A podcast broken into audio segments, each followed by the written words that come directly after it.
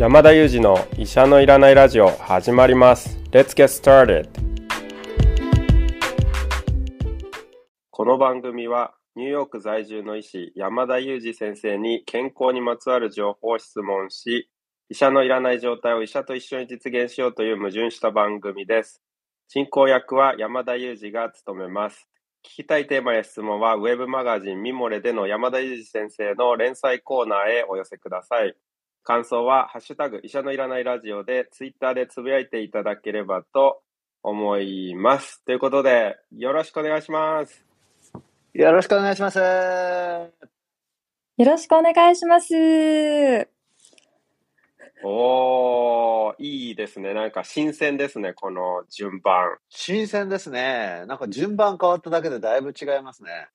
そうですね。なんか、新雑さんの数はそんな感じの数で来るのかっていう深みがありましたね。もちろん、あの、レジェンドの数を真似したタイプでやってみました。そうですね、ちょっと。山田先生のアナウンスも、こう、棒読みなの感情入ってるのどっち？みたいな。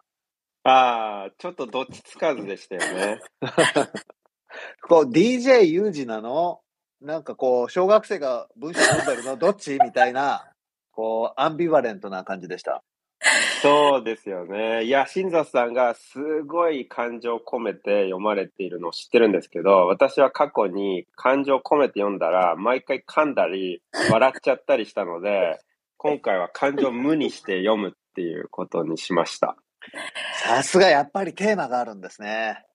そうなんですよ。いや、なぜなら、結構あれですよね、臼井さんも、こう、感情を入れて読んだときに、結構なアナウンスになっちゃった時とかもありましたよね。まあ、感情を入れてるっていうか、まあ、考えが及んでないっていう感じですかね。ああ、なるほど、なるほど。そうですね。今日はもう完全に棒読みでした。というわけでですね、今日お送りするテーマがですね、こちらです。どうする投資ということで、まあ、どうするもこうするも投資って 何なのかみたいな山田裕二がですね、まあこの博識のですね、あの、臼井さんに投資とはそもそも何なのか、そしてどうすればいいのかっていうことについて、ちょっともう赤裸々に聞いていきたいと思っているんですけれども、よろしいですか、臼井さん？面白いですね。わかりました。私に答えられる範囲でお役に立てるように頑張ります。はい。お願いします。まず、そもそもですね、投資っていう場合ですね。まあ多分ここで言う、どうする投資の投資っていう場合に、まあどんな投資をイメージした言葉なんですかね。なんかこう、この例にはですね、こう円安、株価、変動、今の投資市場をどう読み解くべきか、なんていうふうに書いてあるんですけど、そもそもこの投資っていうのが、まあ、ど、どんな、どんなことを指した言葉なのかって、まずちょっと教えていただいてもいいですか？いや、いいですね。山田先生らしい、この言葉の定義から入るっていうスタイルがすごくいいと思いました。ありがとうございます。で、これは、あの、あくまで僕個人の考えで今日お伝えしますんで、まあ全部鵜呑みにしないでください。で、はい、特に医者のいらないラジオを普段聞いてる方はもう全然大丈夫だと思うんですけど、まああくまで一つの考え方ですね。で、投資って言った時に、僕山田先生がこのラジオでよく言ってることなんですけど、リソースとかって言葉使えますよね。はい、ああ、はいはい。はい。で、リソースってまあ日本語で訳せば資源ってことですよね。はい。で、この資源っていくつか本当はあって、それはお金であるケースもあるし、人の時間であるケース、うん、人の頭数であるケースもあると思うんですよ。ははははで、一方で言えば、例えば病院みたいな施設ってケースもありますよね。うん。で、普通お金という、あ、投資という言葉を使ったときには、まず最初にお金、金銭的価値がイメージされるんですけど、実は山田先生が普段言ってるように、人だったり、お医者さんだったり、まあ看護師さんだったり、そういう人の部分、本当はすごく大きいと思います。ああ、人を投入することも投資なわけですね。そうです、そうです。で、別にこう組織であれば人の頭数になりますけど、自分のことであれば自分の時間ってことですよね。うん、なるほど。で、私は結構、その投資って言った瞬間にお金が出てくきてしまうのは、もうそこでお金バイアスが働いてると思っていて、本当はお金ってそもそも最終目的じゃなくて、何かを行うための手段なんで、あの、おお金を目的にするってこと自体がちょっと曲がっちゃってる可能性があるなって思います。なるほど、なるほど。そうか。ということは、まあ私もこの投資っていう言葉を聞いたときに、まずお金だと思いましたけど、実際にはもっと広いあの領域を指す言葉なんですね。そうだと思いますね。なるほど。そうすると、投資市場って言った場合にも、もっと広い意味を持つんですか？それとも投資市場って言っちゃうと、お金の話に、こう、焦点が当たるんですか？そうですね。市場って言った場合は、その、あの、お金の話に焦点が当たると思います。で、特にやっぱり普段使う投資という言葉は、じゃあお金100万円を元手に、その元手をいくら、いくらにしたいかってことになると思うんですよね。はい。でも、もう少しさっきの人手の話とか時間の話まで広げるとすると、そもそももう少し大きな目的があって、今は100万円しかないけど、じゃあ家を買うためになんとか5000万にしたいんだ。どうしたらいいの？とか、あの、目的に応じて金額をこう、どう増やしていくか、お金、資本をどう増やしていくかってことになると思うんですよね。なるほど、なるほど。その個人の投資って言った場合に、お金の話に持っていくと、それはこう、お金をあらかじめ初め何か投入して、そしてより多くのリターンをもらいたいっていう目的でやるんですか？あ、すごい、すごい、そこからですよね。多くの人はそうです。なるほど。お金を増やしたいんです。うん。で、お金を増やす目的は実は人それぞれで、意外と僕決まってない人が多いと思います。ああ、なるほど。なんとなくぼんやりお金を増やしたいから投資してみようみたいな感覚の人が多いんですね。そうだと思います。あの、特に目的がないケースが多くて、ま、あの、以前、老後2000万円必要だみたいな話が、まあ、などこかしらから出て、まあみんな不安になったり騒ぎになったりするんですけど、あれも自分で本当に必要な額が2000万円であるってことを計算して出してる人は本当に少なくて、そのぐらいなのかなっていう感じだと思いますね。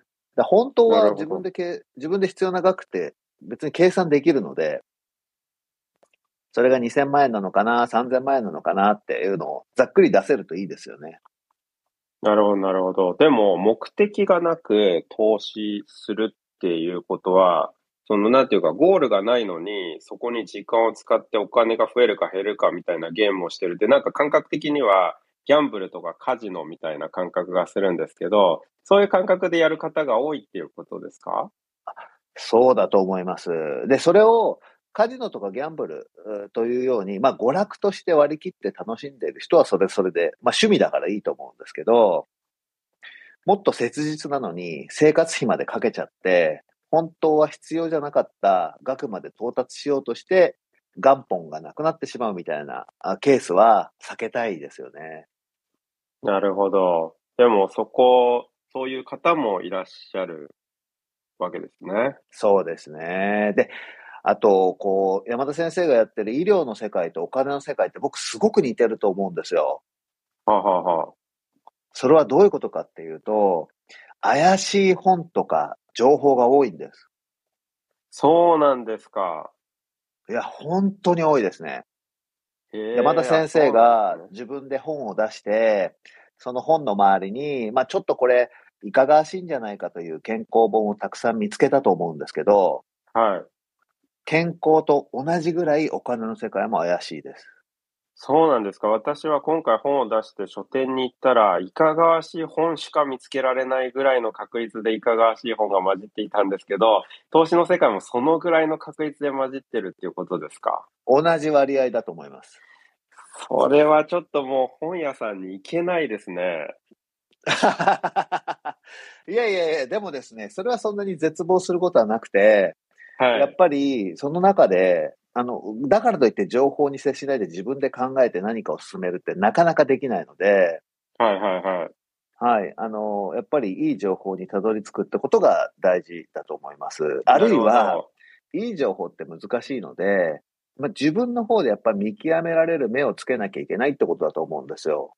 はいはいはい。で、山田先生がやってる情報の発信って、まあ、固有のこの薬がいいよみたいな話というよりは、医療情報ってどうやって読み解けばいいのかっていう、こう、はいはいはい。話、自分で考える能力を育むことだじゃないですか。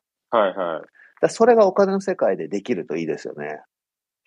なるほど。じゃあ、それをやるためには、具体的にどうやったらその適切な本にたどり着けるかって何かこう方法論はありますか？ああ、方法論としては、あの、もう逆説的なんですけど、僕はたくさん読むだと思います。なるほど。はい。あの、い数少ないケースで、やっぱり一つのもの、二つのものを信じきっちゃうのはいけないし、やっぱりそれがゴールだとは限らないので、やっぱでも似たような本を10冊とか20冊読むと、あの、共通項って見えてくるんですよね。ああ、なるほど。で、僕、逆に言うと、それができない場合は、投資の世界に踏み込まない方がいいと思います。わかりました。じゃあ私は踏み込みません。お疲れ様でした。ちなみに、新里さんは何かこの世界に踏み込んだりされているんですか？そうですね。あの、臼井さんおっしゃるような、えっ、と、たくさんののを読んだり、私、お金のドキュメンタリー見るのが大好きなので、たくさん見て、え踏み込まないことに決めました。あ、そうなんですね。見たはい結果として踏み込まないっていう。なんか、ただ、そのいっぱいいかがわしいものがある中で、最近、日経新聞を DJ のびーさんの影響で撮っているのと並行して、日経ウーマンという雑誌の過去2年分のバックナンバーを全部見てみたら、割と山田先生が医療でおっしゃるような、まあ、運動するとか、バランスよくものを食べるみたいなことが載ってるような気がしたんですよね、私の中で。なので、まあ、これをちょっと読んで、最低限のちょっとしたお金の知識つけようかなとか思いました。ああ、はい。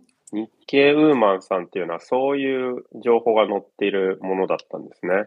なんか、働く女性に向けて、もう本当に当たり前の家計の管理とか、その固定費の削減とか、まあ、イデコとかニーサとか、皆さんにこう身近な、あの、非課税で投資できるよぐらいの金額のものがなんかすごく、こう、地に足ついた感じで私、私の印象なんですけど、載っているような気がしてるので、まあ、このレベルを私はやろうかなっていうふうに思いました。はい。